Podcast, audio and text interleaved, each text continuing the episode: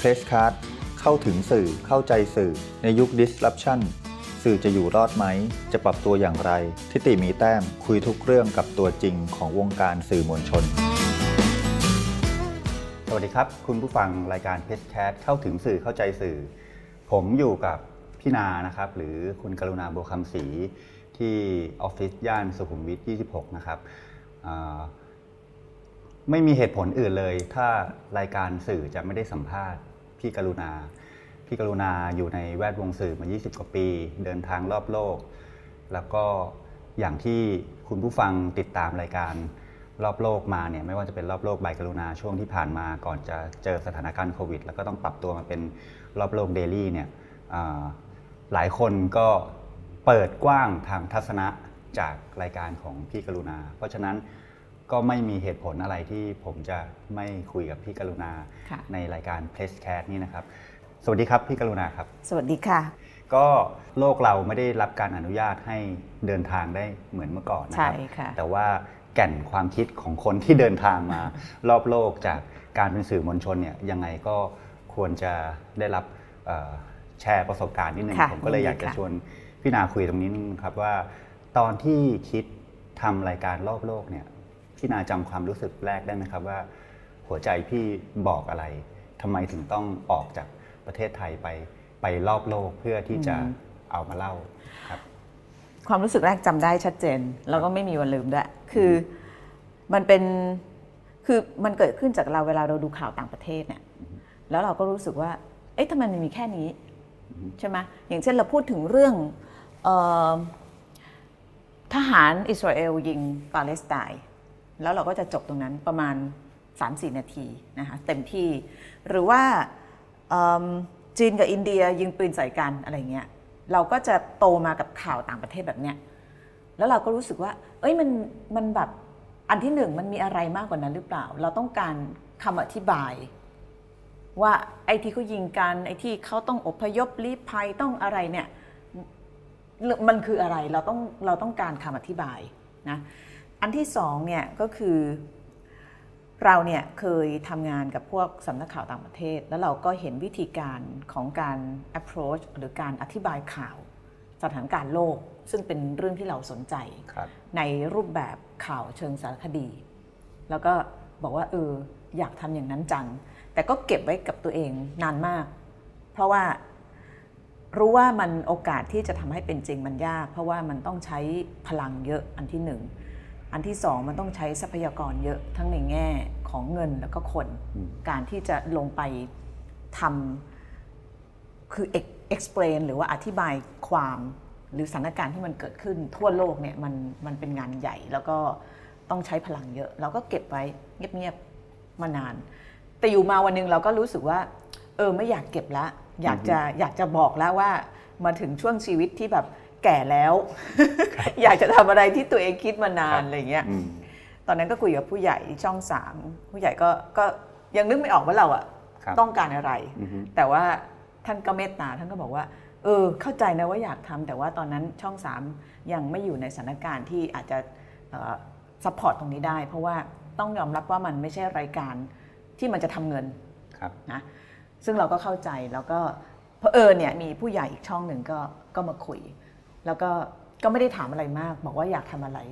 เราบอกว่าอยากทำเนี่ยเขาบอกอะอยากทำไปทำเลยอะไรเงี้ยอืมก็เลยเกิดมาเป็นรายการนี้ความรู้สึกครั้งแรกคือแบบ เฮ้ยแบบว่า ในที่สุดก็ได้ได้ทำแล้วอะไรเงี้ย คือตอนที่ตอนที่ได้ทำครั้งแรกเนี่ยรู้สึกตื่นเต้นมาก มีความหวาดกลัวอยู่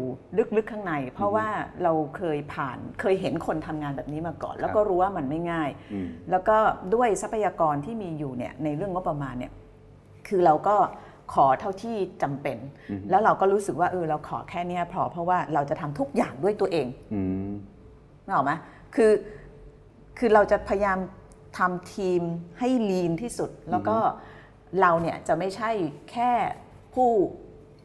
ดำเนินรายการ เราจะทำทุกอย่างประสานงานเราจะเป็นโปรดิวเซอร์แบกขาตั้งกล้องอะไรเนี่ยฉันยอมทำทุกอย่างเพื่อเธอ เป็นกองโจรเป็นกองโจรฉันยอมทำทุกอย่างเพื่อเธอครับคนเดียวจริงอือฮึๆซึ่งตอนนั้นเราก็รู้สึกว่า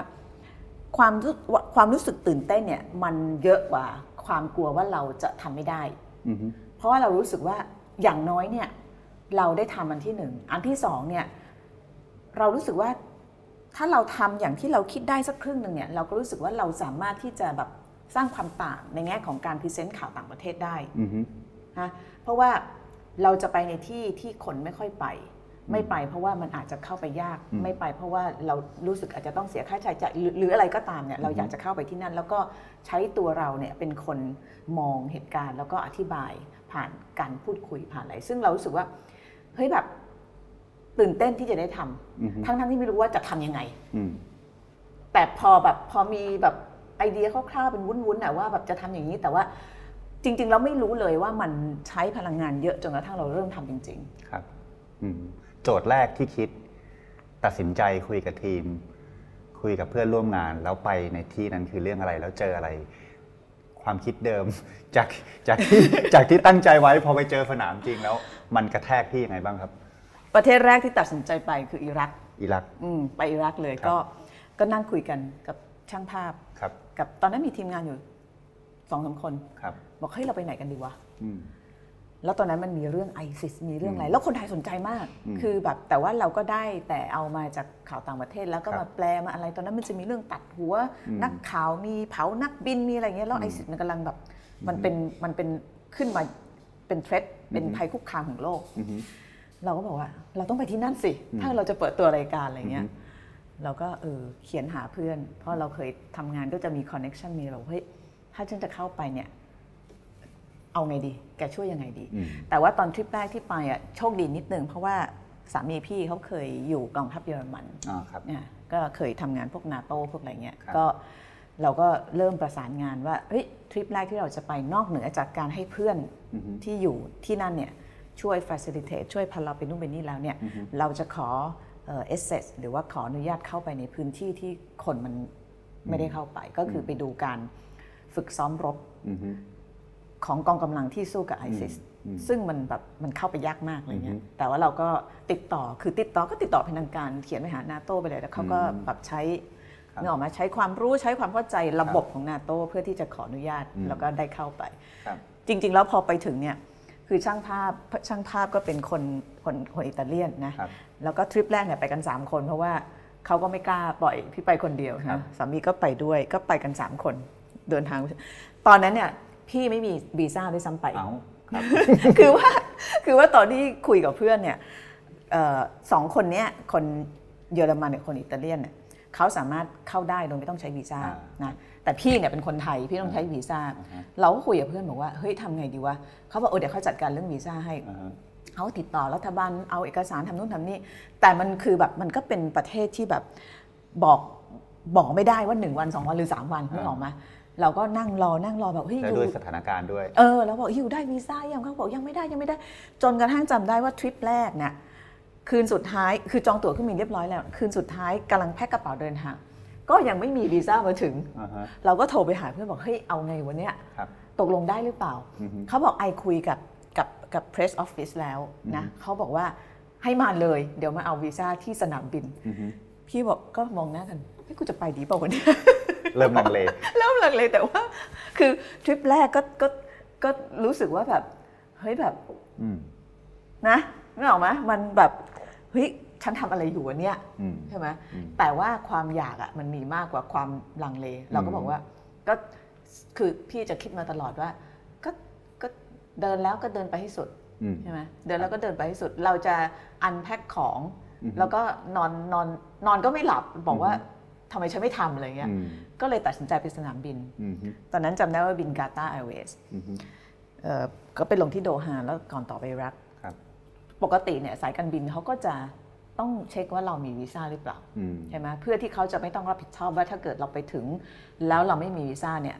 เราจะถูกส่งกลับแล้วก็ต้องรับผิดชอบครับเราก็ไปคอนวินส์กับเขาบอกว่าเนี่ยมีวีซ่าแน่อือฮึๆเนี่ยเออแบบคนที่ ช่วยเหลือที่นั่นเนี่ยบอกว่าเราจะได้วีซ่าที่สนามบินอือฮึอะไรเงี้ยเขาก็คงรู้จักเรา เราก็บอกว่าเออก็ก็เขียนเป็นสัญญาว่าถ้าเกิดเกิดอะไรขึ้นเราจ่ายค่าตั๋วเครื่องบินกลับเองจ่ายไม่ต้องรับผิดชอบอย่างเงี้ยเขาก็เขาก็ยอมปล่อยเราไปอือฮึก็ไปแล้วก็บอกว่าฉันจะได้วีซ่าไหมนะฉันจะได้วีซ่าอือฮึพอไปถึงสนามบินแล้วก็ต่อเครื่องไปที่นั่นแล้วก็ต่อคิว พวกนี้เขาก็เข้าไปไม่มีปัญหาพอถึงพี่แบบเขาเห็นบีเห็นพาสปอร์ตพี่ใช่ไหมเขาเปิดเปิดเปิดแล้วก็ นับหนึ่งสองสามสี่ห้าตายแล้วฉันทำไงเดี๋ยวฉันจะโดนส่งกลับแล้วแบบว่า แล้วมันจะต้องออกอากาศนึกออกไหมคือมันมีมันมีไทม์ไลน์แล้วว่า เราไปอยู่ 10 วันกลับมาตัดต่อออกอากาศตอนไหนอะไรเงี้ยทำลายมันล็อกแล้วเออไทำลายมันล็อกแล้วแล้วถ้าเกิดฉันไม่ได้เข้าฉันจะทำยังไงวะแต่ตอนนั้นก็ไม่คิดอะไรนะเราก็บอกว่าก็ก็มาแล้วอะทำไงได้อะเขาก็เปิดเผยเขาบอกเจอชื่อก็สแตมป์วีซ่าเข้าไป อันนี้คือประสบการณ์ครั้งแรกที่เรารู้สึกว่า เฮ้ยมันแบบว่าคือคือเวลาเราเห็นอะไรที่มันเกิดขึ้นหน้าจอเนี่ยอืม ข้างหลังเนี่ยมันมันมีดีเทลยิบย่อยไปหมดอืมที่บางทีเนี่ยเราเราแบบเราเราไม่เคยคิดมาก่อนนะจนกว่าจะได้ทำแล้วที่สำคัญพอไปถึงที่นั่นเนี่ย เราก็คุยกับช่างภาพ เพราะว่าพวกนี้เขาเคยทำทีวีมาก่อนครับแล้วก็อย่างอย่างเอ่อรายการวันโอวันของอัลจาซีราที่พี่เคยช่วยเขาทำเนี่ยครับรายการสารคดีข่าวหนึ่งตอนครึ่งชั่วโมงเนี่ยใช้เวลาทำประมาณ 3-4 เดือนอืมคือทั้ง pre ทั้งเอ่อเอ่อ on the ground แล้วก็ post production นักข่าวคนหนึ่งเนี่ยเขาจะมีงานเนี่ยเต็มที่ปีหนึ่งประมาณ 3 ชิ้น 4 ชิ้นเต็มที่ครับแต่เราเนี่ยจะทำ weekly เราจะทำ weekly แล้วพี่คนเดียวแล้วมีทีมอยู่แค่เนี้ยอันนั้นคืออาจาซีล่าปีหนึ่งทำสามซีเรื่องพอ ใช่ใช่แต่พี่แต่เนี่ยคุณกอารุณาทิตย์หนึ่งต้องทำสี่เรื่องอืมพอไปถึงเช็คอินเข้าโรงแรมเราก็แบบนั่งมองหน้ากันบอกว่า เริ่มยังไงดีเราเราจะทำยังไงดีช่างภาพก็ถาม ยูจะยูจะแบบยูจะเขาจะยูจะ approach เรื่องยังไง เพื่อให้ครึ่งชั่วโมงที่ยูมีเนี่ยกับเวลาที่ยูมีเนี่ยมัน engage อือฮึคนได้อืมเพราะว่าทีวีเนี่ยคือแบบถ้าคนเขาไม่สนใจเนี่ยมันก็หลุดไปเลยนะครับมันต้องดึงคนแบบตลอดแล้วอยู่กับเราครึ่งชั่วโมงกับเรื่องที่แบบว่า ไม่ใช่เรื่องน้องชมพู่อย่างเงี้ยทำไมคนจะต้องมาดูเออไม่ใช่เรื่องแบบว่าเอ่อธรรมกายไม่ใช่เรื่องอะไรที่คนรู้สึกว่า เออมันแบบว่า มันอยู่ใกล้เขามันมัดติดตามมันมีแบบดราม่ามีอะไรเงี้ยนี่มันเป็นเรื่องแบบเรื่องเรื่องเรื่องไกลตัวที่หนึ่งแล้วก็เรื่องการเมืองเรื่องตะวันออกกลางล้วนๆเลยเนี่ยอืมโอกาสจะถูกปฏิเสธจากคนเยอะดูมีสูงมากกว่ามากครับใช่อืมแต่ว่าตอนนั้นเราก็ไม่คิดเพราะว่าอันที่หนึ่งเนี่ย พี่มีความรู้สึกว่าต อนนั้นไม่มีอะไรจะเสียอืมและอันที่สองคือแบบว่า เจ้าของเงินเนี่ย บอกว่าอยากทำอะไรทำไป ซึ่งตรงเนี้ยพี่รู้สึกแบบ grateful ก็คือรู้สึกว่า เฮ้ยเราโชคดีว่ะอืมที่มีคนเขาไม่แบบว่าเขาไม่มาตามจี้เราว่าแบบ เฮ้ยทำไมไม่ทำนี่ไม่คิดอย่างนี้คือแบบว่าอะเอาเงินไปเดือนหนึ่งแล้วอยู่ไปทำอะไรก็ได้อะไรเงี้ย เรารู้สึกแบบเออก็อืมก็ก็ทำให้เต็มที่ใช่ไหมอือฮึแล้วก็เราก็หาวิพยายามพี่ก็มานั่งคิดว่า เฮ้ยเราจะเล่าเรื่องยังไงอืม ให้อันที่หนึ่งเนี่ยดึงคนได้อืมอันที่สองเรามีเวลาแค่เนี้ยใช่ไหมพี่จำได้ว่าพี่ทำงานกับอัลจาซีรายกตัวอย่าง พี่เคยไปทำไอ้สงครามยาเสพติดที่ฟิลิปปินส์ไปเจอเจ้านายเก่าเขาทำอยู่ PBS อเมริกาอือฮึเขามีเวลา3อาทิตย์ในการทำหนึ่งเรื่อง พี่มีเวลา3วัน แต่ว่าได้ของเหมือนกันเลยอะไรเงี้ยเพราะฉะนั้นเราจะคือมันก็ขึ้นอยู่กับการบริหารจัดการอันที่หนึ่งว่าเราจะ เอ่อเราจะนัดคนเราจะขออนุญาตเราจะไงอันที่สองวิธีการเล่าเรื่องของเราอืมพี่ก็จะเหมือนกับเหมือนกับต้องต้อง compromise อะคือเราก็จะไม่สามารถทำสารคดีข่าวในฝันของเราได้ ที่มันจะมี detail มันจะมีรายละเอียด มันจะมีแบบว่า footage footageลึกๆอะไรเงี้ย เราก็แบบว่าเป็นแบบเขาเรียกอะไร เป็นมวยวัดอะๆสาวเอาสาวสาวเอาเอาสาวเอาแต่ว่าสิ่งที่เรารู้สึกว่าเราทำได้ แล้วมันจะทำให้ engage คนเนี่ยก็คือการไปเจอคน หรือเข้าไปในที่ที่เขารู้สึกว่าแบบ เออมันเข้าไปได้ยังไงวะอ่าฮะใช่ไหมแล้วพอเข้าไปแล้วเนี่ยเราก็พยายามตักตวงให้มากที่สุด ตักตวงในที่นี้หมายถึงว่าเราจะ maximize ตรงนั้นยังไงใช่ไหมอย่างการทำของอัลจ z ซีราเขาอาจเรื่องหนึ่งเขาอาจจะต้องไปประมาณ 4 ที่ในเรื่องนั้นใช่ไหมเราอาจจะเหลือแค่ 2 ที่ เพราะเราไม่สามารถมีทรัพยากรในการทำอย่างนั้นได้ หรือหนึ่งที่แต่ว่าเราพอไปถึงเนี่ยพี่ก็จะพยายามแตกช็อตหา detail แล้วก็พยายามเล่าเรื่องในแบบของเราอะอือฮึอืมอิรักวันที่พี่ตัดสินใจ ไปถึงไปเจอเนี่ยกับอิรักในการนั่งอยู่ในห้องแอร์และมอนิเตอร์ข่าวจากต่างประเทศมันต่างกันยังไงครับอิรักที่เห็นด้วยสายตาตัวเอง แล้วก็ได้เป็นชิ้นงานเทปแรก ของจริงมันดีกว่าเยอะอ่ามันแบบคือเรารู้สึกว่าต่อให้เราอ่านหนังสือขนาดไหนเนี่ยนะครับ แต่โชคดีกว่ากันได้แบบโชคดีกว่าการได้อ่านคือการได้เห็นของจริงอืมการได้กลิ่นอืมพี่จำกลิ่นได้เลยพอลงไปแบบกลิ่นเนี้ยมันมันแบบพอลงไปมันแบบ สนามบินแล้วมันมีแบบเหมือนกับฐานทัพอยู่ตรงนั้นเนี่ยอืมเราเห็นเฮลิคอปเตอร์แบบบินปุ๊บปุ๊บปุ๊บแบบเรารู้สึกแบบเฮ้ยกลิ่นมันแบบว่าอืมเราดูหนังอ่านหนังสือมันไม่ได้กลิ่นแบบเนี้ยอืมใช่ไหมอืมแล้วก็อันที่สองที่เรารู้สึกว่าเราอะผิดมาตลอดคือออฮึเวลาเราเราเรามักจะมีแนวโน้มจะเขาเรียกอะไรอะ generalize อะเหมือนกับเราบอกว่าเออถ้าเป็นคนจาก ประเทศมุสลิมตะวันออกกลาง มันต้องเป็นอย่างเงี้ยอืมน่ากลัวจังอืมตอนพี่คิดไปพี่ว่าเฮ้ยแล้วเขาเขาทำมาหากินเลยวะอืมพอไปถึงเราก็ไปมีเพื่อนไปแบบผูกสัมพันธ์กับคนอืมเฮ้ยคนนี้ทำงานตลาดหลักทรัพย์เฮ้ยมันก็มีตลาดหลักทรัพย์นี่หว่าอืมเฮ้ยคนนี้เป็นลอเยอร์ถามว่าเอ่อเวลาว่างอยู่เล่นอะไรฉันไปเล่นสกีที่เลบานอนเฮ้ยอยู่ก็สีวิไลนี่หว่าอะไรเงี้ยคือนึกออกมาคือเราเรามีเห็นมายาคติ ใช่เดิเรามมายาคติเดิมที่เราไปเนี่ยมันอื มมันทำให้พี่คือหลนต่อต่อให้เราเป็นคนที่เราคิดว่าเราเป็นคนเปิดกว้างครับนะแต่ต้องยอมรับว่าเราอะมีมายาคติไม่มากก็น้อยติดตัวอืมพี่ก็เหมือนกันพี่ยอมรับเลยว่าครับตอนก่อนไปอิรักเนี่ยพี่ก็พี่ก็ไม่คิดว่าเฮ้ยมันเป็นอย่างนี้เหรอวะอืมคือคือคือต่อให้เป็นนักข่าวก็ใช่ก็มีความรู้สึกแบบนี้ มีมีมี แล้วมันก็มันก็มันก็ เราพี่ไม่อยากปฏิเสธว่าพี่มีมายาคติ มีความคิดอยู่ชุดหนึ่งอยู่แล้วว่าไอ้ที่เนี่ยมันเป็นอย่างนี้ไอ้เนี่ยมันเป็นอย่างเงี้ยอืมแต่เนี่ยมันมันค่อยๆ น้อยลงเรื่อยหลังๆ เวลาเราไปเราจะแบบเราจะแบบพยายามปล่อยไม่ไม่มีอะไรเลยอืมแล้วไปอืมแต่แต่การพร้อมที่จะปล่อยก็ก็ต้องแลกมาด้วยกับอะไรไหมครับ คืออาจจะทำให้พี่รู้สึกว่าโอ้โหมันฉัน คอนโทรลอะไรไม่อยู่เลย ไม่แลกนะ พี่รู้สึกว่ามายาคติมันเริ่มน้อยลงแล้วหายไปกับคนกับประเทศกับอะไรที่เราเจอเนี่ยพอเราไปเยอะๆ ไปบ่อย ๆ ได้คุย เรารู้สึกว่าแบบ คือเราอะชอบคิดว่าเราแบบ เป็นศูนย์กลาง คือเราอาจจะเติบโตหรือว่าเกิดมาในสังคมที่มันอยู่ในแคตตากรีที่ไม่ใช่ develop country ก็จริง แต่เราก็มักจะภูมิใจมาตลอดใช่ไหมว่าเราเนี่ยก็แบบอืม ไม่แพ้ใครในโลกอืมอะไรเงี้ยส่วนใหญ่เราจะได้ยินคำอย่างไม่แพ้ใครในโลก the only the only อะไรเงี้ยเป็นเฉพาะอืมซึ่งซึ่งจริงแล้วมันคือมายาคติอืมฮึอืมถ้าเราเป็น the only อะเราก็เราเป็น the only ในหลายด้านมากเลยอืมฮึนะมันจะเป็นลักษณะนิสัยเป็นวัฒนธรรมอะไรที่มันแต่ว่ามันไม่ใช่ the only ในแง่ที่ว่าเราแบบอืมเราฉลาดกว่าชาวบ้านหรือว่าเราเราแบบดีเด่นกว่า เอออืมไม่ใช่อืมอา ยกตัวอย่างเนี่ยเวลาพี่ไปตะวันออกกลางเนี่ย you จะเซอร์ไพรส์นะพี่ชอบอ่านหนังสือแบบเอ่อหนังสือพิมพ์ เวลาไปที่ไหนจะจะจะชอบดูแบบเดินไปตลาดเช้าไปดูหนังสือพิมพ์อืมหนังสือพิมพ์ที่นู่นเนี่ยนะมันไม่มีเรื่องแบบว่าข่มขืนฆ่ากันอะไรเท่าไหร่นะอืมมันจะ discuss เรื่องแบบว่าเฮ้ยเอาอย่างเลวร้ายสุดคือแบบประธานาธิบดีเปิดสภาอย่างเงี้ยอืมหรือไม่ก็ก็ discuss เรื่องแบบว่า peace war มันอาจจะเป็นปัญหาที่เขาเจอมั้งแต่ว่าไอ้เลเวลของการแบบ การเสพอะไรพวกเนี้ยมันพอเรากลับมามันจริงจังนี่หว่ามันจริงจังเออมันแบบมันซีเรียสกับชีวิตแล้วแบบว่ามันเป็น matter of อืม of life and death อะคือเหมือนกับที่นั่น ถ้ามีสงครามมีความอดอยากเขาก็จะ discuss กันเรื่องพวกเนี้ยอืมเขาจะไม่ค่อยมีอะไรที่มัน escape หรือว่าการหลบหนีจากจากความจริงเท่าไหร่อะอืมอืมคุณผู้ฟังครับ เราอยู่ในสถานการณ์โควิด เราอาจจะตกผลึกเอ่อในเรื่องของ โรคภัยไข้เจ็บมา แต่ว่าเรื่องสงครามเราอาจจะลืมกันไปว่ามันเคยผ่านมาครั้งหนึ่งที่โลกเผชิญใช่โดยเฉพาะที่อิรักและที่ซีเรีย พี่กรุณาเนี่ยไปมาแล้ว แล้วก็ทำมันอย่างจริงจังมาแล้ว สงครามมันสอนอะไรพี่กับการเป็นสื่อมวลชนครับ คือยังไงเราก็ไม่มีทางเข้าใจคนที่เขาสูญเสียจากสงครามอือฮึยังไงก็พี่ก็ไม่มีทางเข้าใจเขาได้อย่างลึกซึ้งเท่าที่คน เจอเองอืมแต่ว่าพี่จำได้ว่าพี่เคยไปตามเส้นทางของคนตอนนั้นสงครามซีเรีย แล้วก็ไปตามคนตั้งแต่ชายแดนน่ะที่เขาอพยพ แล้วก็จนที่มันหนักๆตอนที่ข้าม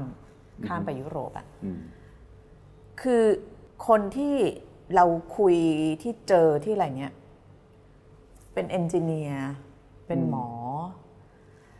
ทำงานดีอืมๆนะ แต่ว่าต้องแบบว่าทิ้งทุกอย่างหอบข้าวหอบของไม่กี่ชิ้นจูงลูก นั่งเรือข้ามทะเล ไม่รู้จะตายเมื่อไหร่อืมคือพี่รู้สึกยังไงเนี่ย เรารู้สึกเรามองแล้วเราเจ็บปวด แต่พี่ว่ายังไงพี่ก็ underestimate หรือหรือ ไม่มีทางเข้าใจสิ่งที่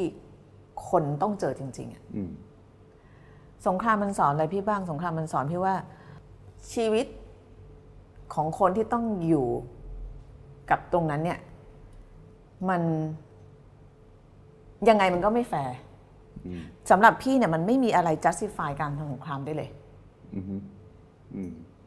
แล้วเวลาเราพูดถึงเรื่องสงครามเวลาเรารายงานข่าวเนี่ย เราก็จะจับเฉพาะตัวใหญ่ ๆ คนก็จะเมามันกับการแบบเฮ้ยปูตินทรัมป์อะไรพวกเนี้ยอืมแต่ว่าไอ้คนที่มันเจอจริง ๆ เนี่ยอืมมันคือรายละเอียดมากอะอืมไอ้ชีวิตที่มันเป็นชีวิตของ ของคนแบบแต่ละคนแต่ละคนเนี่ยอืมฮึมันไม่เหมือนกันแล้วมันเป็นแบบพี่ว่าโศกนาฏกรรมของที่มันเกิดขึ้นแต่ละคนแต่ละครอบครัว มันใหญ่กว่าเรื่องที่มันแบบว่าไอ้ไอ้ไอ้เรื่องของผู้นำที่มันแบบตีกันไปตีกันมาอืมซึ่งสงครามมันสอนอะไรพี่บ้างพี่ว่าสงครามมันสอนพี่ว่าแบบมันแย่อืมมันไม่ควรจะเกิดขึ้นด้วยซ้ำไปอืมไม่มีอะไร justify การทำสงครามได้เลยอืม ไม่มีความชอบธรรมพอไม่มีความที่ชอบจะธรรมไม่ไปบอกว่ามันอย่าควอย่ารจะมาเกิดอ้างว่าฉันจะแบบว่าสอนประชาธิปไตยอย่ามาอ้างว่าฉันจะทำนั่นทำนี่พี่ว่ามันอืมไม่มีข้ออ้างอืมฮึอันนั้นคือในมุมส่วนตัวพี่แต่ว่าสงครามในมุมของสื่อมวลชน มันสอนอะไร แล้วสื่อมวลชนควรจะตั้งสื่อมวลคำถาชมนกัที่บมันยังไงผ่านมาเนี่ย พี่รู้สึกว่า เวลาเรามองสงครามเนี่ย อย่างเราเนี่ยมองแบบมองจากไกลๆเรามองว่ามันเป็นเรื่องแบบ เมามันอืมฮึเราจะมีความรู้สึกเวทนาสงสารหรือว่าเห็นใจกับคนที่ได้รับผลกระทบเนี่ยมีอยู่แต่ว่ามันมันไม่ได้เยอะมาก เราจะมองปรากฏการณ์ว่าเออมันเป็นแบบไอ้พวกนำคนนี้มันบ้าผู้นำคนนี้มันนี่มันไปกันแล้วเราจะเห็นคอมเมนต์ในในอืมฮึในในในเวลาเราโซเชียลเออโซเชียลเนี่ยมันก็จะแบบเออไอ้นี่เป็นอย่างนี้ซึ่งอืมซึ่งพี่ว่ามันก็เป็นการมองแบบ แบบไม่ไม่ละเอียดเท่าไหร่อะอืมเนี่ยมันอาจจะเป็นสิ่งหนึ่งที่พี่อยากลงไปดูอืมเพราะว่าเวลาเราดูรายงานข่าวต่างประเทศมันก็จะมีแค่ตรงนั้นนะอืมฮึแต่ว่าลงลึกไปเนี่ย มันคืออะไรใช่ไหมอืมคนที่มันต้องเจอเนี่ยอืมฮึdetailคือมันมันคือ detail มันคือชีวิตคนไงอืมแล้วก็แบบอะอย่างมันมีมันมีคราวที่พี่พี่เข้าไปอิรักหลายครั้ง มีครั้งหนึ่งพี่เข้าไปทำเรื่องของทหารหญิง ทหารหญิงเพชเมอร์กาคือที่อิรักเนี่ยมันจะมีเขาเรียกมันจะมีอ่าเขาเรียกชนกลุ่มน้อย พวกเคิร์ดครับใช่ไหมพวกเคิร์ดนี่ก็จะถูกใช้ตลอดอะอืมฮึเขาก็จะเป็นพันธมิตรกับสหรัฐอืมตอนสู้กับไอซิสใช่ไหมอือฮึแล้วก็ช่วงซัดดัมฮุสเซนพวกนี้ก็โดนซัดดัมถล่มอืมแต่ anyway ทำให้เรื่องสั้นขึ้น ตอนนั้นเนี่ยที่พี่สนใจคนกลุ่มเนี้ยเพราะว่ามันมี unit ของทหารของเคิร์ดเนี่ย unit หนึ่งที่เป็นผู้หญิงล้วนอืมอืมครับแล้วก็ผู้หญิงกลุ่มเนี้ยสื่อมวลชนก็เขียนถึงเยอะแหละ เพราะว่ามันก็มีแนวหน้าด้วยเออมันมีแนวหน้า แล้วก็มันมีเขาเรียกเป็นเป็น sexy element ในนั้นก็คือว่าพวกไอซิสเนี่ยกลัว unit นี้มาก เพราะว่าถ้าเกิดโดนทหารหญิงฆ่าเนี่ย มันจะไม่ได้ไปสวรรค์อืมใช่ไหม พี่บอกเฮ้ยเรื่องมันแบบอันที่หนึ่งมันมันมันเรื่องผู้หญิงก็น่าสนใจแล้วไปแนวหน้าใช่ไหมอันที่สองมันแบบมันแบบมี element ที่มันมีความซึ่งซึ่งหลังๆ เวลาพี่หาเรื่องทำจะหาเรื่องพวกเนี้ยอย่างน้อยก็คือมัน extreme โดยประเด็นมันเองประเด็นมันเองใช่ไหมครับอืมเราก็ขออนุญาตแล้วก็เข้าไปก็ก็ไปถ่ายทำก็คุยกับกับกับเด็กกลุ่มนี้ แล้วอย่างเงี้ยพี่ว่าเออตอนที่ตอนที่พี่ไปเนี่ยก็คุยก็เป็นเด็กธรรมดาอืมเป็นเด็กจบมหาลัยเป็นเด็กแบบ ชอบดูหนังฟังเพลงแต่งหน้าแต่งตาเหมือนเราอะอันนี้ก็เป็นมายาคติก่อนไปเรารู้สึกว่าคงแบบป่าเถื่อนอะไรเงี้ยซึ่งมันไม่ใช่ไงเขาแบบว่าก่อนออกรถก็แต่งหน้าทาลิปอะไรกันเนี้ยเราก็เออเออน่ารักดีนะอะไรเงี้ยก็ใช้ใช้เวลาอยู่เขาสองสามวันถ่าย พอถ่ายรายการเสร็จ พี่จำได้ว่าพี่กลับมา สักประมาณสองเดือนครับก็มีหนึ่งในเด็กที่นั่นเนี่ยเขียนมาใน Facebook พี่ครับบอกว่ายูยูเคยเล่าให้เราฟัง ว่าเอิ่มยูอะเคยไปทำข่าวที่ผู้ลี้ภัยอะเขาข้ามทะเลอีเจียน จากตุรกีจะไปยุโรปที่มีที่ที่จะมีคนตายเยอะๆตอนข้ามทะเลจำได้ไหมที่มีครับเด็กตายอะพี่เล่าให้เขาฟังว่าพี่เคยไปตามเรื่องนั้น แล้วแบบน่ากลัวมาก เพราะว่ามันก็จะมีพวกนายหน้าไปเรียกค่าหัว แล้วแบบพอเรียกเสร็จก็เอาใส่เรือยาง แล้วก็ผลักออกไป เท้งเต้งกลางทะเลไม่รู้ว่าตายหรือไม่ตายอะไรเงี้ย พี่ก็ถามว่า เออทำไมเหรอใช่ใช่เราจำได้ว่าเราคุยกัน เขาบอกว่าเขาอะตัดสินใจว่าเขาจะหนีอืมเขาจะเขาจะไม่อยู่แล้ว เพราะว่าเขาถึงแม้ว่าเขาอยากจะสู้เพื่อแผ่นดินขนาดไหนอะแต่ว่าพ่อแม่เขาอะแก่แล้วก็มีหลานอีกสี่คน ที่เขาไม่อยากให้อยู่ที่นี่แล้วเขารู้สึกว่ามันไม่ปลอดภัยอืมเขาก็ถามพี่ว่าพี่บอกยูจะไปจริงเหรอเขาบอกไปจริง พี่ก็บอกว่า นึกในใจว่าสงสัยมีอะไรให้เราช่วยอะไรเงี้ยอืมเพราะว่าพี่ก็เคยบอกเขาว่าเออถ้าเกิดไปแถวตุรกีแถวอิสเมียร์เนี่ยพี่ก็ยังมีพวกคอนแทคอยู่อืมใช่ไหมว่าถ้าเกิดไปตรงนั้นแล้วจะให้ใครช่วยอะไรเงี้ยอืมเขาบอกไอ้ไม่ได้ถามเรื่องนั้นถามเรื่องอะไรบอกว่าแค่อยากจะถามว่าคือเขาบอกว่าแค่อยากจะถามว่าทะเลอะมันน่ากลัวขนาดไหนอืมเพราะเกิดมาเขาไม่เคยเห็นทะเลอืมว่าแบบเขาอยากรู้ว่าทะเลหน้าตาเป็นยังไงอืมแล้วมันน่ากลัวอย่างที่บอกหรือเปล่าอืมถ้าเกิดเขาจะไปจริงๆอะอืมคือแบบว่า เราฟังแล้วเราแบบพี่จำได้พี่เดินอยู่ในซอยเนี้ยตั้งตาไหลเลยอะคือแบบ อืมคือแบบแต่มันไม่ใช่ทะเลของคนที่อยากจะไปพักผ่อน ใช่ มันเป็นทะเลของคนที่อยากจะใช่เอาชีวิตรอด ใช่ใช่อืมคือเมื่อกี้เรากลับมาที่คำถามเนี่ยว่า สื่อเวลาเรารายงานข่าวสงครามเนี่ย เราเห็นเรื่องพวกนี้หรือเปล่า อืมเราก็ไม่เห็น อืมอืมแต่มัน จะคือคุยคุณผู้ฟังครับ เราจะคุยสลับไปสลับมาระหว่างความเป็นใช่วันนี้พี่จะสับสนนิดนึงความเป็นตัวตนของพี่กรุณากับความเป็นสื่อมวลชนที่ที่ที่เราพยายามสกัดเอาบทเรียนนะครับ คือคือเบื้องหลังแบบเนี้ยอ่าผมอาจจะถามแบบหยาบๆนิดนึงคือมันจำเป็นไหมที่เราจะต้องเข้าไปแบกรับความรู้สึกของแหล่งข่าว ที่มันอยู่นอกเหนือจากงานที่พี่ทำเสร็จไปแล้วทำไมพี่จะต้องมานั่งตอบว่าทะเลมันเป็นยังไงทำไมเราต้องมาแบกรับความรู้สึกของ คนคนหนึ่งที่ที่มันอยู่นอกเหนือจากสิ่งที่เราถ่ายทำไปจำเป็น อืมเพราะว่าถ้าไม่อย่างนั้นเรื่องเราจะไม่มีวิญญาณอืมเรารู้สึกว่าเวลาเราเขียนเรื่องอะไร กลับมานั่งดูเรื่องที่เรารู้สึกอินมาก ๆ เนี่ย เราจะเขียนมันได้ดีอืมเราจะรู้สึกจริง ๆอะ่ะอืมเราไม่ได้เขียนเพราะว่าเราแบบ เราเอามาจากที่คนนี้คนนี้พูด แต่เราอืม คือส่วนหนึ่งที่หลังหลังจากที่ตัดสินใจทำอะอันหนึ่งที่ตอนนั้นที่พี่คิดว่าด้วยทรัพยากรที่จำกัด เราจะทำยังไง ให้เรื่องเรา engage คนเนี่ยส่วนหนึ่งที่พี่คิดก็คือคำที่เราหามาใช้อืมอืมพี่อาจจะไม่ได้เข้าไปสี่ที่ห้าที่เพื่อทำหนึ่งเรื่อง แต่ถ้าพี่เข้าไปได้สองที่ แล้วเราพี่ไปได้คุยกับคนที่เจอเจอสถานการณ์เจออะไร แล้วพี่กลั่นตรงนั้นเนี่ยออกมาเป็นออกมาด้วยความรู้สึกจริง ๆอะอืม ว่านี่คือสิ่งที่เราเห็นแล้วสิ่งที่เราคิดผ่านสายตาเรามาเป็นคำพูดเป็นสคริปต์เป็นการเรียบเรียงที่มันแบบเต็มไปด้วยความรู้สึกเนี่ยอืมอันนี้มันคือสิ่งหนึ่งที่มันจะมันจะ engage คนได้ ตอบคำถามคือทำไมเราต้องจำเป็นไปแบกรับความรู้สึกตรงนั้นของคนที่เราเจอ เพราะว่ามันคือสิ่งที่มันจะสะท้อนว่าเราเนี่ยรู้สึกกับเรื่องนั้นเข้าใจกับเรื่องนั้น เข้าใจความเจ็บปวดของคนที่เราเจอความดีใจความทุกข์เขาได้ขนาดไหนอืมเราถึงจะสามารถกลั่นออกมาเป็นอืมเป็นบทของเราได้อืมเป็นสคริปต์ของเราได้อืมคือมันมีมันมีการพูดคุยกันนะครับ ในแวดวงสื่อมวลชน โดยเฉพาะเอ่อสายเอ่อคนที่อยากจะว a น n บีบอ journalist เนี่ยก็ก็อาจจะรู้สึกว่าสิ่งที่ สิ่งที่พี่กรุณาทำเนี่ยน่าสนุกจังเลย อืม โอเค พี่อาจจะเอ่อได้ทำให้เห็นกับแวดวงสื่อมวลชนว่าอาชีพนี้มันก็สนุกจริง อืม ๆ แต่สิ่งที่ผมอยากจะถามพี่นา ก็คืออะไรที่มันไม่สนุก เอาเข้าจริงแล้วมันไม่สนุกเว้ย อืม มันอย่างน้อยมันต้องเผชิญแล้วมัน คือมึงอาจจะต้องเดินร้องไห้ในซอย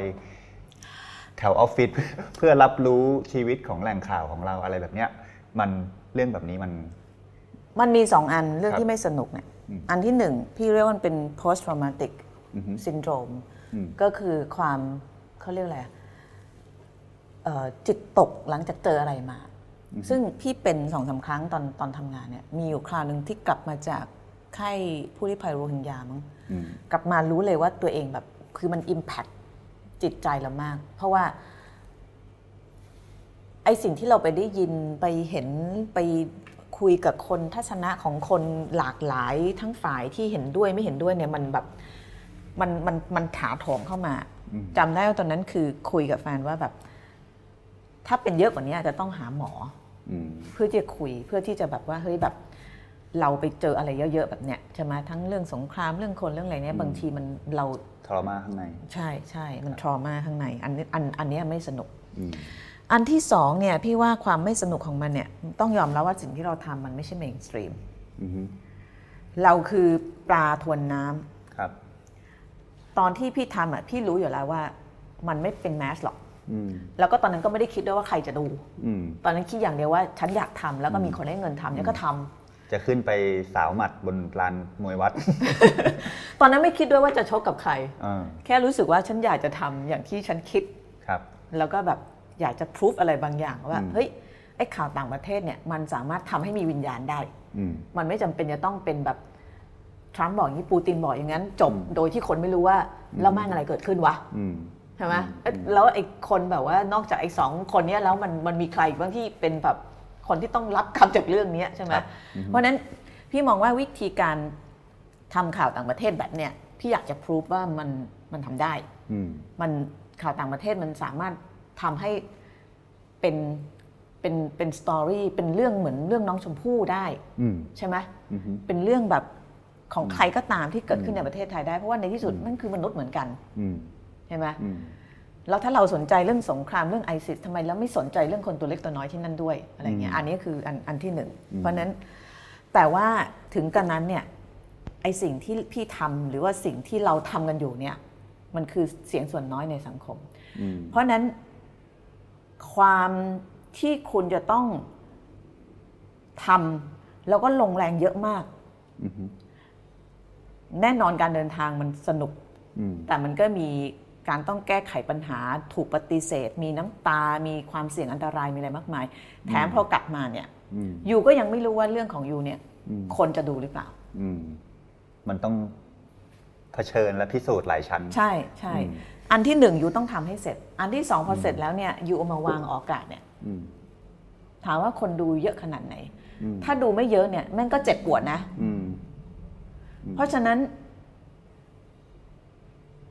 ถ้าเราเลือกจะทำตรงนี้แล้วเนี่ยแม่งต้องแข็งแรงทั้งสองจุดเลยอืมจุดที่ต้องทำงานให้เสร็จด้วยอืมกับจุดที่ต้องทนให้ได้ว่าสิ่งที่อยู่ทำอยู่ต้องพูฟให้ได้ว่าแม่งแบบมีคุณค่าพอที่คนจะมาดู อืมแต่ถ้าเทปนี้ออกไปแล้วคนดูน้อยแล้วเทปหน้าแม่งต้องคิดใช่อีกแบบแหละว่าถูกจะจะเอายังไงดีใช่ไหมครับ หรือถ้าไม่คิดอีกแบบเราก็ต้องแบบต้องแข็งแรงพอที่ยืนว่าฉันจะทำแบบเนี้ยอืมเพราะว่าฉันจะไม่เลือกทางที่จะไปแบบว่า ผีสางอืมหมอดูอะไรเงี้ยอืมถ้าฉันจะเลือกทางที่แบบว่าบอกว่าฉันจะให้คนได้เข้าใจเรื่องนี้ ฉันจะให้คนได้ดูข่าวแบบนี้อืมฉันให้คนได้ดูอะไรแบบนี้เนี่ยอืม แล้วอยู่ก็ต้องยืนยันทุกวัน ทั้งทั้งที่มันอาจจะไม่มีคนดูอยู่มากพอที่จะกลายเป็นสิ่งที่ทำให้เจ้าของสถานีหรือว่าเพจของเรามีผู้ติดตาม 4 ล้าน 5 ล้าน แล้วได้เงินเข้ามานึกออกไหมเพราะฉะนั้นถ้าอยากจะเป็นเนี่ยก็ต้องรับตรงนี้ให้ได้ด้วยอืมหรือไม่งั้นก็ต้องไปทำแบบผีสางนางไม้อืมเล่นหวยก็อะไรต้องถเงี้อยยไป ใช่ใช่ยอม เพราะฉะนั้นคนที่เลือกทางนี้น่ะอืมพี่ว่าการการทำให้งานเสร็จอะมันไม่ได้ มันไม่ได้พิสูจความอดทนเท่ากับการยืนหยัดหรอกว่าไอ้สิ่งที่เราเชื่อสิ่งที่เราคิด สิ่งที่เราคิดว่ามันมีประโยชน์อืมถ้ามันถูกปฏิเสธจากคนดูเนี่ย เราจะยืนต่อได้ขนาดไหนอืมจะยืนระยะได้ยาวใช่แค่ไหนใช่จะเป็นนักมวยชกครบใช่ยกหรือเปล่า เพราะมันจะมีสื่ออยู่สองประเภทครับถ้าให้แบ่งหยาบอืมๆก็สื่อที่ที่ไปอืมเล่นขยี้อืมดราม่ากับสื่อที่ บอกว่าโอเค ฉันก็จะรายงานตามเนื้อผ้า บางคนก็อาจจะไปเยอะหน่อยกับการให้อะไรข้อคิดมีประโยชน์ แต่ไอ้สื่อตรงเนี้ยมันอืมพื้นที่มันน้อยลงน้อยลงอืมใช่ไหมอืมเพราะฉะนั้นอืมเพราะฉะนั้นมากกว่าการที่แบบว่าสนุกสนานหรือร้องไห้อืมหรือเจอคนน่าสนใจเนี่ยอืมพี่ว่าคือตรงเนี้ยอืมอยู่จะยืนอยู่จะเป็นปลาทนน้ำได้นานขนาดไหนอืม และนั่นคือสิ่งที่คนดูผู้ชมเขาไม่ได้มาร่วมแบกรับด้วย ใช่ใช่อืมใช่คุณผู้ฟังครับเอ่อมีข่าวมีเหตุการณ์ เป็นพันพันหมื่นหมื่นชิ้นที่พี่กรุณาทำมา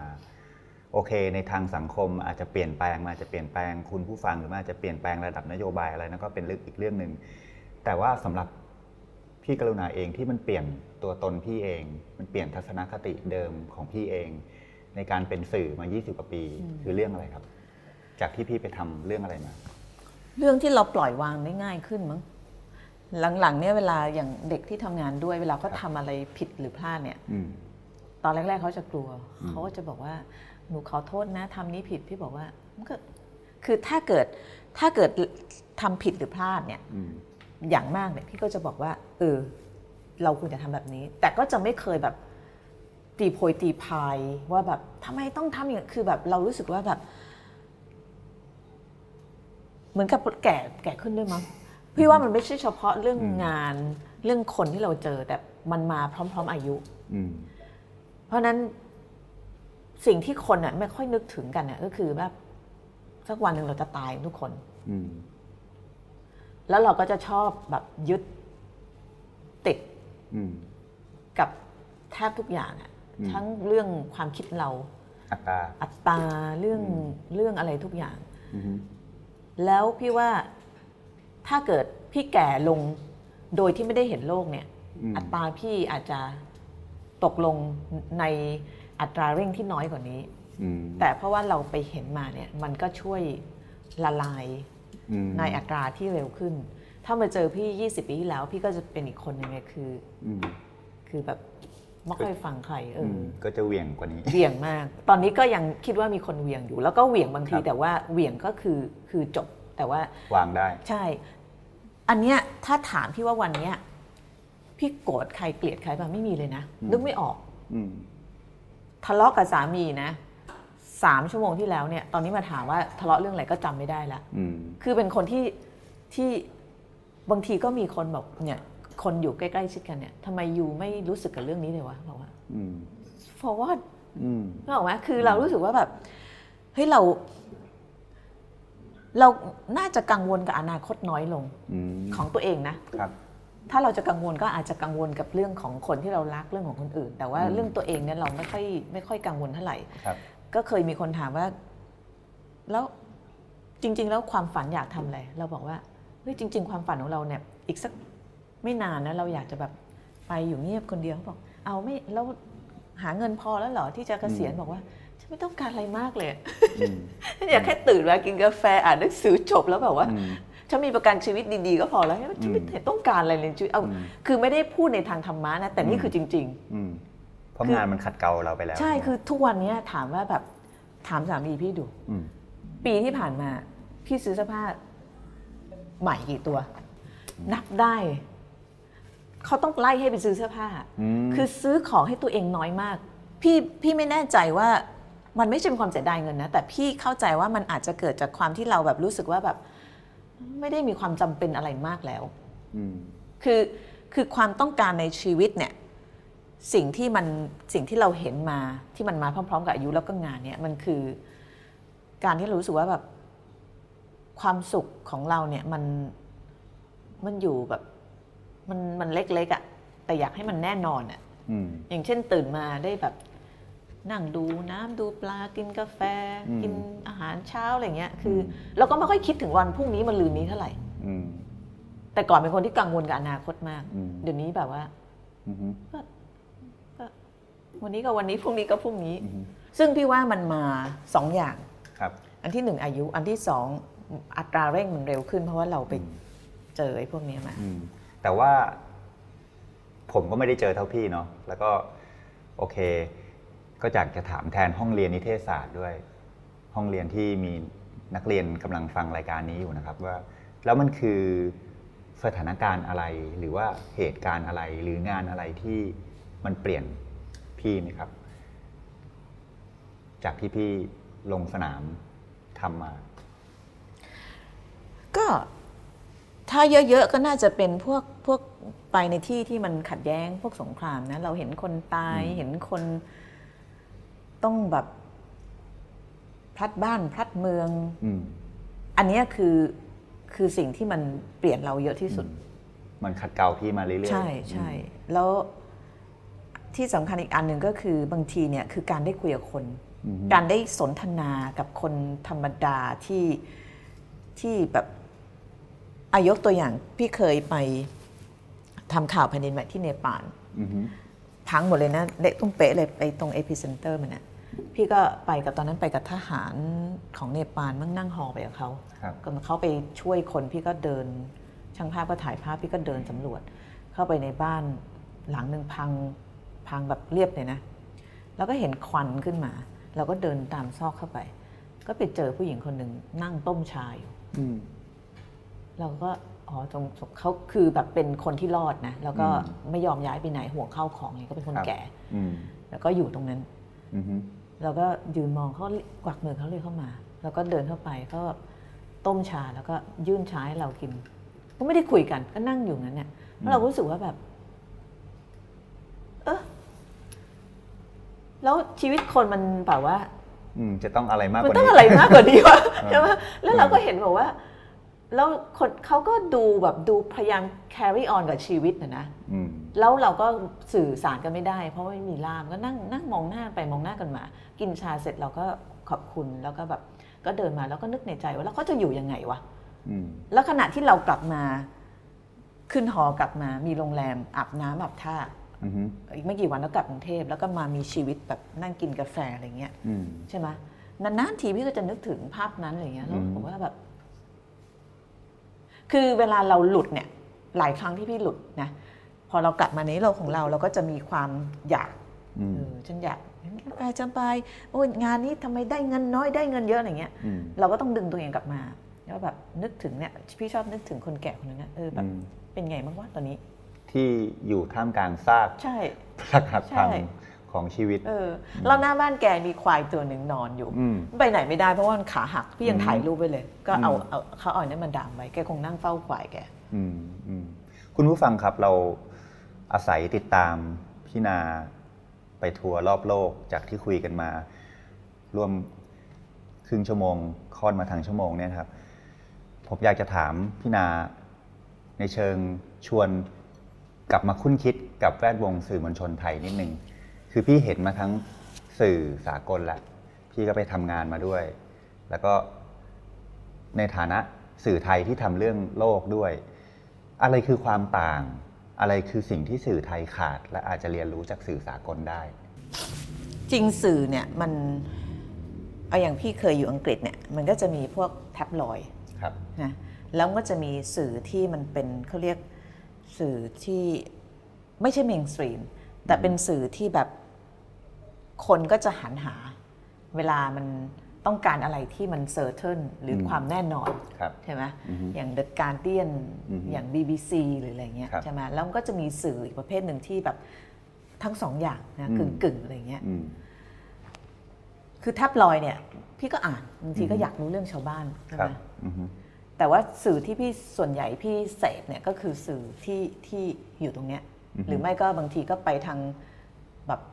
รายงานข่าวที่มันมีสีสันสนุกมาก แต่ก็ยังมีสาระเข้าไป อันนั้นคือจริง ๆ แล้วแคตตากรีที่มันเกิดขึ้นในต่างประเทศเนี่ยจะเป็นอังกฤษ หรือแม้แต่อเมริกาเนี่ยมันก็มีแบบนี้อือฮึแต่ตอนเนี้ยมันมันปั่นป่วนมากอืมคือพี่ยังไม่ได้พูดเมืองไทย เอาอย่างอเมริกาเนี่ย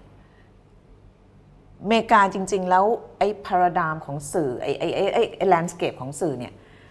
มันก็อย่างที่พี่บอกมันก็ป่วนเพราะเรื่องการเมืองอือฮึแต่ถึงจะป่วนเนี่ยมันก็ยังมีมีเส้นชัดเจนใช่ไหมครับอย่างเช่นถ้าเป็น Fox News เนี่ยมันก็จะถูกจัดอยู่ตรงนี้อือฮึตรงกลางมาเอิ่มจะเป็นอะไรก็ตามตรงนี้ก็จะเป็นนิวยอร์กไทมส์เป็นอะไรที่มันเป็นสื่อแบบอืมเขาเรียกว่าสื่อที่แบบคนที่เรียกตัวเองว่าปัญญาชนเสพอะไรเงี้ยใช่ไหมครับ มันก็ต่อสู้กันอืมนะต่อสู้กัน แต่ว่าที่มันน่าสังเกตก็คือว่ามันเริ่มมีไอไอการแบบ fake news อือฮึเกิดขึ้นเยอะใช่ไหมซึ่งเวลาคนดูเนี่ยมันก็ต้องมันต้องกรองกันอืมแล้วการมี fake news หรือว่าข่าวที่มันสาดโคลนกันในเรื่องของการเมืองโดยเฉพาะหลังจากทรัมป์เข้ามาเนี่ยมันก็ทำให้คนเสพสื่อมีความเขาเรียกว่าวุ่นวายพอสมควร พี่จำได้ตอนไปทำข่าวเลือกตั้งอเมริกาเนี่ยตอนนั้นอยู่นิวยอร์ก ที่ทรัมป์ชนะครับ น่าจะเป็นพี่ไม่แน่ใจว่าช่องไหนทำเขาขึ้นเลยนะ เอาคอมเมนต์คนที่ดู Fox News กับคอมเมนต์คนดู CNN หรืออะไรก็ก็พี่ไม่แน่ใจอีกช่องหนึ่งมาอืมแม่งอยู่คนละโลกเลยอะมันดูข่าวเดียวกันหรือเปล่าไม่รู้อืมคือคอมเมนต์นี่คนละโลกจริง ๆ นะอือฮึทั้งทั้งที่เป็นข่าวทรัมป์ชนะเลือกตั้งเหมือนกันนะอืมเพราะฉะนั้น ในเมืองนอกเนี่ยหลายประเทศเนี่ยเนื่องจากการต่อสู้ทางการเมืองทางความคิดทางอุดมการณ์อะไรก็ตามทำให้สื่อเนี่ยมันมันมันมันถูก shape ว่าอันเนี้ยมันเป็นสื่อสำหรับคนกลุ่มนี้ แล้วก็ก็จะอยู่ในโลกใน bubble ของเขาอือฮึอันนั้นคือปรากฏการณ์ที่เกิดขึ้นนะครับทีนี้พอมาเมืองไทยเนี่ยอือฮึมันเยอะกว่านั้นว่ะอืมเราเล็กกว่าเขาอีกนะ เราเล็กกว่าเขาแต่ว่า แต่ว่าพลังของความอิลุงตุงนังใช่มันอีลุงตุงนังมันหลากหลายมันแบบว่าอื มมันมันนั่นมาก ตอนนี้พี่ไม่สามารถที่จะแบ่งได้ด้วยซ้ำไปว่าอะไรมันอยู่ตรงไหนอืมมันจะมีตั้งแต่แบบข่าวที่เล่นหนึ่งชั่วโมงครึ่ง แล้วเป็นเรื่องคนทรงเจ้าอย่างเดียวอืมแล้วก็กลายเป็น mainstream ในขณะนี้อือฮึใช่ไหมอือฮึแล้วก็จะมีบรรดา the เกิดขึ้นมา ซึ่งก็เป็นทางเลือกใช่ไหมอือฮึแล้วก็จะมีข่าวเอ่อบรรดา คนที่อยากจะเป็นกลาง อยากจะอะไรต่างๆ เยอะแยะคือตอนเนี้ย landscape สื่อในประเทศไทยเนี่ย มันมั่วมาก มันมั่วในแง่ที่ว่า เราไม่สามารถที่จะเขาเรียกแหละไรหาสิ่งยึดได้ถูกเลยอืมว่าตกลงคนในสังคมเนี่ยอืมที่มันเป็นเขาเรียกอะไรอะเอ่อแนวคิดหลักเนี่ยมันคือตรงไหนวะ ฟันดิเมนทัลมันเปลี่ยน ใช่ วันก่อนยุคก่อน คนอาจจะติดตามทุกเช้าว่ามาที่ชนจะพูดอะไร ถูก บางกอกโพสต์จะพาดหัวอะไรใช่เดเนชั่นจะพาดหัวอะไรถูกวันนี้กรุงเทพธุรกิจมีบทความมีบทบอกออะไรยังไงครับแต่ก่อนพี่จำได้พี่ตื่นมาพร้อมกับบทบอกออะอย่างมติชนรายสัปดาห์เนี่ยครับเราก็จะเห็นทิศทางใช่ไหมอือฮึหรือว่าตื่นมาเอ่อ ไทยรัฐพาดหัวเนี่ยอืมถ้าเป็นข่าวชาวบ้านหรือเป็นข่าวการเมือง มันก็จะมันก็จะเห็นทิศทาง แต่ว่าตอนนี้มันมันอีลุงตุงนางไปหมด ซึ่งพี่ว่ามันไม่เฮลตี้เท่าไหร่อืมมันไม่มันไม่เฮลตี้ในแง่ที่ว่าคนทำเองเนี่ยอือฮึก็มีโอกาสหลุดได้ง่ายอืมเพราะมันไปผูกรวมกับ เรื่องของรายได้โฆษณาเรื่องอะไรเงี้ยอืมใช่ไหมอืมพอเห็นอะไรว่ามันมันมันแบบมันไปได้มันเรตติ้งอืมดีคนอ่านเยอะอะไรเงี้ยมันก็เฮกันไปทั้งทั้งที่ไม่รู้ว่าแบบว่า เฮ้ยมันมันเป็นทางที่เราควรจะไปหรือเปล่าอืมซึ่งพี่สงสัยมากคืออันเนี้ยพี่สงสัยในใจมันหลายวันแล้วอืมปีเนี้ยเราหนักมากนะเอาเรื่องเศรษฐกิจครับ GDP ของเราเนี่ย ติดลบ 8 ช่วงค่าเงินบาทลอยตัวเนี่ยอือฮึช่วงที่แบบ แบบหนักมากที่สุดในประวัติศาสตร์ที่เราเกิดมาแล้วจำได้เนี่ยครับลบเจ็ดอือฮึมันแปลว่าอะไร มันแปลว่าเราเนี่ยเศรษฐกิจเรากำลังหนักหนาสาหัสมากนะอืมแต่พี่แปลกใจถ้าเปรียบเทียบกับตอนปี 40 เนี่ยครับตอนนั้นพี่ทำอยู่ไอทีวีเนี่ยครับเรารายงานข่าวพวกข่าวเศรษฐกิจแบบแบบแล้วชาวบ้านสนใจมากอะอืมแต่ตอนนี้ไม่มีคนสนใจอืมคนสนใจเรื่องอะไรอืมพี่ไม่พูดแต่ว่าอืมเฮ้ยมันรีเฟล็กกับกับ มันเหมือนอยู่คนละโลก มันเหมือนอยู่คนละโลก แต่ว่าอืมในความเป็นจริงเนี่ยในขณะที่ดูเราเราดูข่าวไป เราก็ไม่มีข้าวกินน่ะอืมทำไมทำไมสื่อมวลชนไม่ทำเรื่องตรงนั้น เพราะว่าไม่มีคนสนใจ อืมหรือว่าเป็นเพราะว่า หรือเป็นเพราะอะไรอืมนึกออกปะอือฮึทำไมคนมาสนใจเรื่องของเด็กคนหนึ่งซึ่งแน่นอนมันก็เป็นข่าวเพียงแต่ว่า อืมความสำคัญของมันเยอะซะจนเรารู้สึกว่าเฮ้ยเราไม่ได้อยู่ในวิกฤตเศรษฐกิจเหรอวะ อืม อืม จะหาเจอหรือหาไม่เจอไม่รู้แต่ข้าวไม่มีกินแล้ว ใช่อืมนี่คืออะไรอะ่ะ แล้วมันทำให้โจทย์คนทำสื่อเนี้ยมันเลยแบบนึกออกไหมอือฮึเฮ้ยฉันจะเซิร์ฟอะไรวะอืมแล้วพี่จำได้ตอนพี่อยู่ไอทีวีไอตอนครับลอยตัวข้างเงินบัตรอือฮึโต๊ะเศรษฐกิจนี่คือโต๊ะหลักเลยนะอืมแล้วทำกันแบบไม่ได้ทำเรื่องง่ายๆเลยนะ เรื่องนโยบาย IMF ไปสัมภาษณ์ไปแล้วคนมันดูคนมันสนใจคนมันรู้สึกว่าแบบ เนี่ยเรื่องสีวัดแซนด์วิชเรื่องอะไรเงี้ยอืมแต่ไปดูพื้นที่ข่าวตอนนี้สิทั้งนั้นที่เราอะชอหอกว่าตอนนั้นเยอะเลยนะอืมแล้วนี่ยังไม่เกิดขึ้นจริงด้วยนะอืมนี่ซึนามิจะตามมานะแล้วคนจะตกงานเยอะมากแต่ว่าอืมไม่มีข่าวพวกนี้เลยอืมหรือมีคนก็ไม่ได้อะกรุงเทพธุรกิจเอ่อออฮึยอดขายเพิ่มขึ้นมาไม่เพิ่มอืมไปดูรายการข่าวเศรษฐกิจดิมีคนดูไม่มีอืมพี่คือคือผคนมดูว่าอะไรวะเออคนดูอะไรก็ส่วนหนึ่งแต่ว่า ถามในคนที่อยู่กับวงการมาพี่พี่ว่ามันเกิดอะไรขึ้น มันเกิดอะไรขึ้นครับ ผมก็อยากรู้จริงพี่คงตัวเล็กเกินกว่าที่จะบอกว่าเกิดอะไรขึ้นอืมแต่ที่พี่พูดเนี่ยคือพี่สงสัยอืมสงสัยจริง ๆ ว่าแบบว่าอืมเฮ้ยแบบหรือเราไม่มีปัญหาวะอืมเออหรือไม่เราหรือเราไม่มีปัญหาเศรษฐกิจอืม หรือเราไม่กลัวว่าเราจะตกงาน หรือเราคิดมากกันไปเองเออหรือเราคิดมากไปเองอืมอันเนี้ยคือที่พี่อยากถามอืมว่าแบบว่ามันคืออะไรวะใครช่วยมาเคาะกระโหลกเราทีนั่นน่ะสิอืมอืมคือถ้าพี่ตอนเนี้ยถ้าพี่จะกังวลอะไรมากที่สุดพี่กังวลเรื่องเรื่องว่าแบบเฮ้ยอีกหนึ่งเดือนสองเดือนสามเดือนเนี่ยอืมนะหลานพี่ที่จบมามันจะมีงานทำหรือเปล่าอืมแล้ว opportunity โอกาสอยู่ที่ไหนอืมเราจะ inspire เด็กคนรุ่นใหม่ยังไง เราจะแบบช่วยกันแบบว่าอืมเรียกเรียกไงขัดเกลาอืมทักษะอะไรของเรายังไง เพื่อให้เราแบบว่าอยู่ในโลกที่มันกำลังปั่นป่วนได้อะอืมคือพูดอย่างนี้ได้ไหมครับว่า ถึงที่สุดแล้วเนี่ย ความท้าทายของแวดวงสื่อมวลชนไทยเนี่ย อาจจะไม่ได้เป็นความท้าทายเฉพาะแวดวงสื่อ ไม่ใช่ แต่มันคือความท้าทายของทั้งสังคมนอที่กำลังแบกส่วนหรันึ่บของสังคมนะอืมทั้งนี้คนในฐานะคนทำสื่อเนี่ยเรามานั่งถามตัวเองว่าแบบอืมเฮ้ยถ้าเกิดพี่จะทำให้เรตติ้งดีๆ ก็ไม่ยากนะอืมก็ไปเล่นข่าวแบบนั้นใช่ไหมอืมแต่ว่าก็กลับมาถามว่า เล่นแบบนั้นแล้วคนก็ไม่ดูไม่สนใจ หรือว่าเราไม่มีปัญหาอืมอืมคุณผู้ฟังครับ เราท้ายรายการแล้วครับ ซึ่งจะไม่ถามก็ไม่ได้ เพราะผมคิดว่ายังไม่มีใครเคยถามพี่นาถามเรื่องเลยจะมีลูกหรือเปล่า สื่อไทยเนี่ยอ่าถนัดแล้วก็โอเค ชอบที่จะวิเคราะห์การเมืองสังคมไทยแน่นอน เราใช้นักคิดนักวิชาการ นักการเมืองในการที่จะเอ่อสปินหรือว่าเสนอทางความคิดเพื่อที่จะมอง สังคมไทยร่วมกันให้เห็นว่ามันมีปัญหาอะไร แต่ผมได้รับโอกาสสัมภาษณ์พี่นา ผมอยากชวนพี่นาวิเคราะห์สังคมไทยนิดนึงครับว่า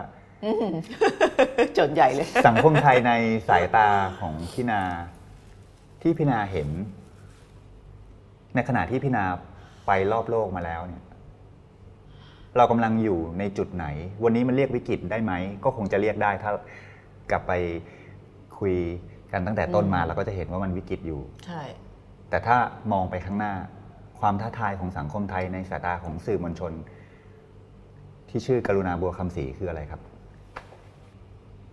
อนุรักษ์นิยมอืมถ้าจะใช้คำนี้นะครับ อนุรักษ์นิยมเนี่ยมันอาจจะมันไม่ได้สำหรับพี่มันไม่ได้มันไม่ได้เป็นคำที่แบบว่าเลวร้ายนะอือฮึคืออนุรักษ์นิยมหรือคอนเซอร์ a ทีฟเนี่ยครับ มันก็จะเป็นมันก็จะเป็นเอ่อสิ่งที่เกิดขึ้นในสังคมอย่างในอังกฤษเนี่ยก็มีความเป็นอนุรักษ์นิยมอือฮึแต่ว่าในขณะเดียวกันมันก็จะมีความอีกฝั่งหนึ่งที่เรียก liberal หรืออมพวกเสรีพวกอะไรเงี้ยครับแต่พี่กำลังบอกว่าอนุรักษ์นิยมในประเทศไทยเนี่ยมันเป็นมันเป็นกระแสค่อนข้างหลักอืมมันเป็นกระแสหลัก อนุรักษ์นิยมเนี่ยถ้าเกิดพี่เลือก เอามาอย่างเดียวเนี่ยที่พี่รู้สึกว่าเป็นปัญหาของสังคมไทยอะที่มันเป็นสับเซตของอนุรักษ์นิยมเนี่ยก็คือการที่รู้สึกว่าเราไม่สามารถพูดคุยกันได้ตรงอืมๆเกือบทุกเรื่องเลยแต่คอนเซอร์ a t ทีฟกับลิเบอรัลที่อังกฤษเขาคุยพูดกันได้เสมอหน้า ใช่อืมเขาพูดได้ครับ แต่ของเราเนี่ยเราไม่สามารถพูดอะไรได้ตรงๆอืมเวลาเราดิวกันไม่ว่าจะเป็นเรื่องอะไรก็ตามเนี่ย เราก็มักจะใช้วิธีการอ้อมอือฮึๆ อ้อมๆแล้วก็ไม่เคยหลีกเลี่ยงการเผชิญหน้าอืมทั้งๆที่การเผชิญหน้าจริงๆมันดูเป็นคำน่ากลัวแต่มันไม่ได้น่ากลัวนะอืมเผชิญหน้าก็คือแบบว่า ฉันคิดอย่างเงี้ย เธอคิดอย่างเงี้ยอืมใช่ไหมหรือว่าเผชิญหน้าบอกว่า ฉันเอาเท่านี้ เธอเอาเท่านี้ หรืออันนี้คือกฎเกณฑ์หนึ่งสองสามสี่ห้าบอกมาตรงๆ ถ้าเธอทำได้เธอก็ทำแต่ของบ้านเรามันไม่เคยเป็นอย่างนั้นเนี่ยอืม มันจะโอเคมีหนึ่งสองสามสี่ห้าเพราะฉันทำหนึ่งสองสามสี่ห้าแล้วก็ยังไม่ได้ เพราะว่าคุณไม่มีห้าจุดหนึ่งห้าจุดสองซึ่งมันไม่อยู่ในกฎอืมนึกออกปะอืมเพราะฉะนั้นมัน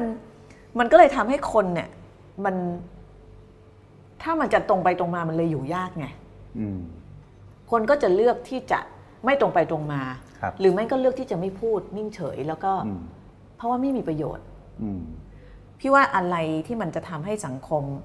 ไทยมันไม่ได้ไปข้างหน้ามากนัก เอาแบบ practical เอาในฐานะสื่อมวลชนคือ เราไม่มีวัฒนธรรมในการทำอะไรแบบ ตรงๆอะอืมว่าแบบ เออคุยกันอย่างเงี้ย ฉันคิดอย่างเงี้ยอืมกฎเกณฑ์หนึ่งสองสามสี่ห้าเป็นอย่างเงี้ยอืมต้องทำอย่างนี้เพราะอะไรครับ แล้วถ้าอย่างนั้นในสายตาสื่อมวลชน การที่สื่อมวลชนไม่พยายามที่จะใช้ เครื่องมืออที่ทรงพลังของสื่อเองก็คือสิทธิเสรีภาพอืมถ้าไม่เลือกที่จะใช้ไปนานๆ พี่นากังวลอะไรครับ ก็กังวลว่าเราก็จะมีคนที่หนึ่งอยู่เฉยๆเยอะขึ้น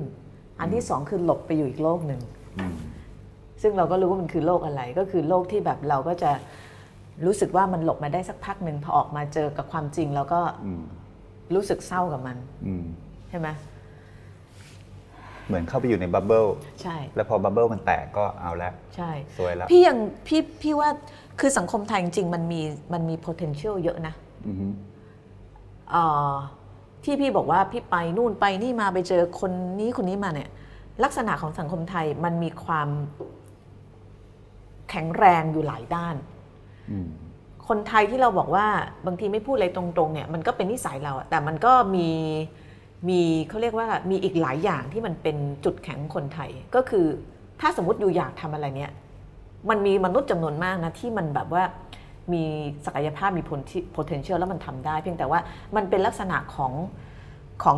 ส่วนบุคคลมากไปอะมันไม่ได้เป็นการขับเคลื่อนโดยระบบอะอืม